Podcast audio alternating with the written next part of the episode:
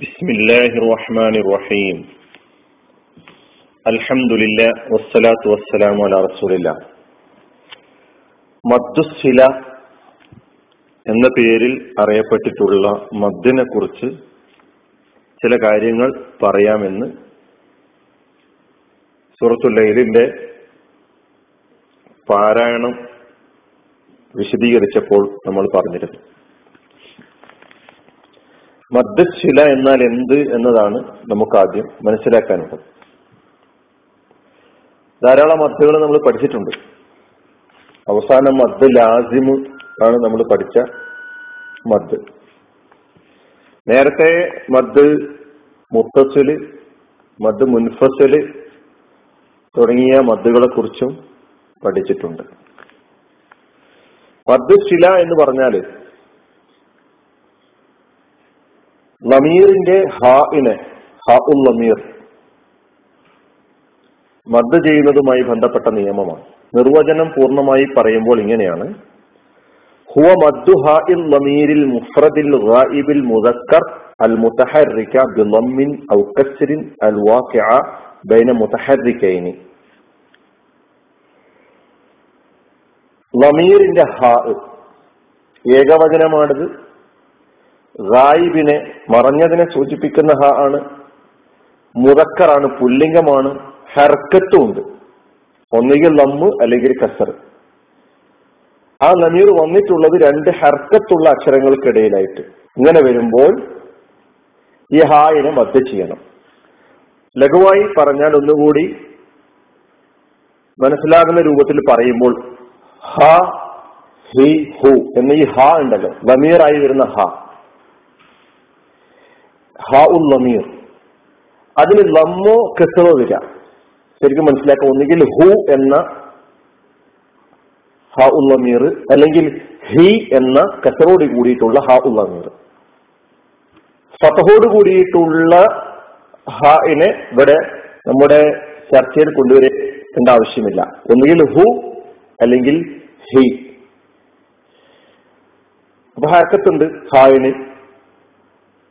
പിന്നെ ഇത് വരേണ്ടത് രണ്ട്, അതിന്റെ മുമ്പത്തെ അക്ഷരത്തിനും ശേഷമുള്ള അക്ഷരത്തിനും ഹർക്കത്തായിരിക്കണം, സുക്കൂനാൻ പാടില്ല. അപ്പൊ രണ്ട് ഹർക്കത്തുള്ള അക്ഷരങ്ങൾക്കിടയിൽ വരിക. അപ്പോൾ ഈ ലമീറിനെ, അതായത് ഈ ഹാഇനെ നീട്ടണം. അതെങ്ങനെ നീട്ടണം എന്നതാണ്, എത്ര നീട്ടണം എന്നതാണ് മദ്ദുസ്സിലയിലൂടെ നമുക്ക് പഠിക്കാനുള്ളത്. ഉദാഹരണം പറയുകയാണെങ്കിൽ, നമ്മുടെ സൂറത്ത് ഈ സൂറയിലെ തന്നെ ഏഴാമത്തെ ഏഴാമത്തെ ആയത്തൊന്ന് നോക്കൂ. ഫസലു യസ്സിറുഹു ലിൽ യുസ്ര അല്ലെങ്കിൽ ഫസലു യസ്സിറുഹു ലിൽ ഉസ്ര. ഹു എന്ന ഹാ ഉൽ ലമീർ നമുക്ക് അവിടെ കാണാൻ കഴിയും. അതിന് മുമ്പത്തെ അക്ഷരം റാ ആണ്, അതിന് ഹർക്കത്താണ്, ലമ്മാണ്. ഈ ഹായിന് ശേഷം വന്നിട്ടുള്ള അക്ഷരം ലാമാണ്, അതിന് ഹർക്കത്തുണ്ട്, കസ്റാണ്. അപ്പൊ രണ്ട് ഹർക്കത്തുള്ള അക്ഷരങ്ങൾക്കിടയിൽ ഹാ വന്നു. ഹായിനും ഹർക്കത്തുണ്ട്, ആ ഹർക്കത്ത് ലമ്മാണ്. ഹായിന് ഹർക്കത്ത് ലമ്മോ കസറോ വന്നാലും മതിയാവും, പക്ഷെ ഇവിടെ ലമ്മാണ്. എങ്കിൽ ഇതിനെ നമ്മൾ ഫസനു യസ്സിറുഹു ലിൽ യുസ്ര. നിങ്ങൾക്ക് ആ ഹായിന് ശേഷം ഖുർആൻ നോക്കിയാൽ ചെറിയൊരു വാവ് അവിടെ എഴുതിയിട്ട് കാണാം. അപ്പോ ഇതാണ് മദ് ശില എന്ന് പറയുമ്പോൾ അതിന്റെ നിർവചനം എന്ന നിലക്ക് മനസ്സിലാക്കാനുള്ളത്. ബാക്കി ഒന്നുകൂടി വിശദീകരിക്കുമ്പോൾ നമുക്ക് മനസ്സിലാവും. മദ് ശില രണ്ട് വിധമുണ്ട്. ഒന്ന് മദ്ദുസ്സിലത്തി സുഹ്റ, മദ്ദുസ്സിലത്തി അൽ കുബ്ര. അപ്പോ സിലത്ത് സുഹ്റ, സിലത്ത് കുബ്ര. അപ്പൊ മദ്ദുസ്സിലത്ത് സുഹ്റ, മദ്ദുസ്സിലത്ത് കുബ്ര. എന്താണ് മദ്ദുസ്സില അസ്സുഹ്റ എന്ന് പറഞ്ഞാൽ? അതായത് ഈ ഹാ, അപ്പൊ നമ്മൾ മദ്ദുൽ മദ്ദുസ്സില പഠിക്കുമ്പോൾ ഈ ഹാ ആണ് ചിത്രത്തിൽ വരേണ്ടത്. ഹായിന്റെ ഹർക്കത്ത് ഒന്നുകിൽ ലമ്മ് അല്ലെങ്കിൽ കസർ, ഈ രണ്ട് ഹർക്കത്തിലേ വരുള്ളൂ. അപ്പൊ ഈ ഹാ ഹർക്കത്തോടു കൂടി വരിക. അതിന് മുമ്പും ശേഷവും ഉള്ള അക്ഷരങ്ങൾക്കും ഹർക്കത്തുണ്ട്. എന്നാൽ ശേഷം വന്നിട്ടുള്ള അക്ഷരം ഹംസയല്ലാതാവുക, ഹംസയല്ല, ശേഷം വരുന്ന അക്ഷരം ഹംസയല്ലാത്തതാവുക.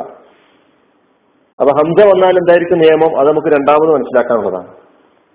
അപ്പൊ മദ്ദുസ് സുഹ്റ അല്ല മദ്ദുസ്സിലത്തി സുഹ്റ എന്ന് പറഞ്ഞാൽ ഹ ഉൽ ലമീർ, അതായത് ഒന്നുകിൽ ഹു അല്ലെങ്കിൽ ഹി, അത് ഹർ പിന്നെ രണ്ട് ഹർക്കത്തുകൾക്കുള്ള അക്ഷരങ്ങൾക്കിടയിൽ വന്നിരിക്കുന്നു. ഹായിന് ശേഷം വന്നിട്ടുള്ള അക്ഷരം ഹംസയല്ലാത്ത അക്ഷരമാവുകയും ചെയ്തിരിക്കുന്നു. അപ്പോഴാണ് മദ്ദുസ്സിലത്തി സുഹ്റ ഉണ്ടാകുക. ആ മദ് സാധാരണ നീട്ടമാണ്. സുമദ്ദുസ്സിലത്തി സുഹ്റ കൽ മദ്ദി തബീഇ, സാധാരണ നീട്ടം. മിഖ്ദാരി ഹർക്കത്തിന് രണ്ട് ഹർക്കത്തിന്റെ തോത് അനുസരിച്ചുള്ള നീട്ടം മതി.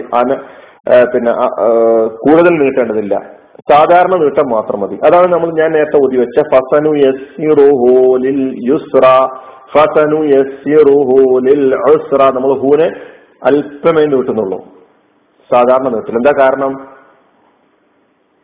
ഹായിന് ശേഷം വന്നിട്ടുള്ള ഹർക്കത്തുള്ള അക്ഷരം ഹംസ ഇല്ലാത്തതിനാൽ സാധാരണ നീട്ടം മാത്രം മതി. എന്നാൽ ഈ നിയമത്തിന് വിരുദ്ധമായിട്ട്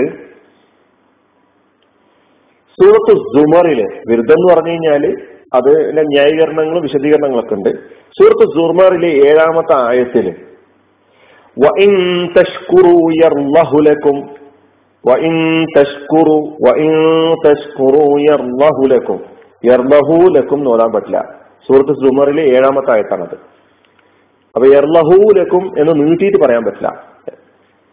അത് അവിടെ അങ്ങനെയാണ് പാരായണം, നീട്ടാതെ പാരായണം ചെയ്യണം. അവിടെ നീട്ടൽ അനുവദനീയമല്ല എന്നുള്ളതാണ്. അതുപോലെ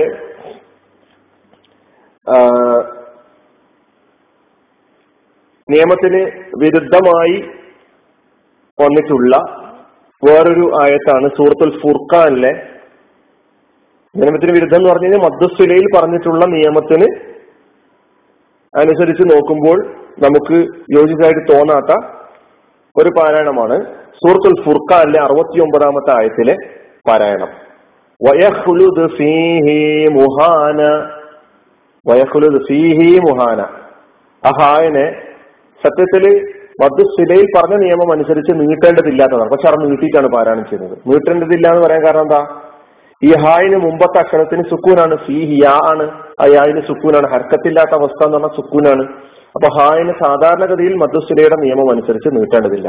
അതിനാൽ ഈ ആയത്തിൽ മദ്ദുസ്സിലത്തി സുഹ്റയിൽ പറഞ്ഞ ആ തബീഇയായ മത്ത്, സാധാരണ രീതിയിലുള്ളത് നീട്ടം ഇവിടെ അനുവദനീയമാണ്. ചില ആളുകൾ നീട്ടാതെയും പാരായണം ചെയ്തിട്ടുണ്ട് കേട്ടോ. എന്നാൽ നീട്ടിയിട്ട് പാരായണം ചെയ്ത് നിങ്ങൾക്ക് കേൾക്കാൻ കഴിയും. അതുകൊണ്ടാണ് അത് പ്രത്യേകം എടുത്തു പറഞ്ഞിട്ടുള്ളത്. അപ്പൊ അസാധാ പിന്നെ ഈ ആയത്ത് നമ്മൾ മനസ്സിൽ വെക്കുക. വയഖ്ലുദ് ഫീഹി മുഹാന എന്ന പാരായണം നിങ്ങൾ കേൾക്കാറുണ്ടാവും, അതുകൊണ്ട് പറഞ്ഞതാണ്. അപ്പൊ മദ്ദുസ്സില മദ്ദുസ്സിലത്തി സുഹ്റയാണ് നമ്മളിപ്പോ മനസ്സിലാക്കി വരുന്നത്. അതിന് ചെറിയ വേറെയും ഉദാഹരണങ്ങൾ പറഞ്ഞുകൊണ്ട് നമുക്ക് ഇവിടെ ഈ വിശദീകരണം അവസാനിപ്പിച്ചിട്ട് അടുത്ത വിവരണത്തിൽ നമുക്ക് രണ്ടാമത്തെ മദ്ദുസ്സില മനസ്സിലാക്കാം. വേറെ ഉദാഹരണങ്ങൾ നോക്കി കേൾക്കാം, നമുക്ക് നോക്കാം. ഈ സൂറയിൽ നിന്ന് തന്നെ നോക്കുകയാണെങ്കിൽ സൂറത്തുൽ ലൈലിൽ തന്നെ നമുക്ക് മദ്ദുസ്സിലത്തി സുഹ്റ കാണാൻ കഴിയും. ഒന്നാമത്തെയും രണ്ടാമത്തെയും മൂന്നാമത്തെയും നാലാമത്തെയും ആയത്തുകൾ നോക്കൂ. അവിടെയൊക്കെ നമുക്ക് ഈ ഹാവ് വന്നതായിട്ട് കാണാം. ഹായിന് ഈ തബീഇയായ നീട്ടം നമ്മൾ പാരായണത്തിൽ കൊടുത്തായിട്ട് കാണാൻ കഴിയും. അപ്പൊ അവിടങ്ങളിലൊക്കെ തന്നെ നിയമം മദ്ദുസ്സിലത്തി സുഹ്റയാണ്. ആയത്ത് ഏഴാം ഏഴാമത്തെ ആയത്തിൽ ഇപ്പോൾ നമ്മൾ ഓതിയ ആയത്തിൽ ഫസനുയസ്സിറുഹു ലിൽ യുസ്റ, ഫസനുയസ്സിറുഹു ലിൽ ഉസ്റ.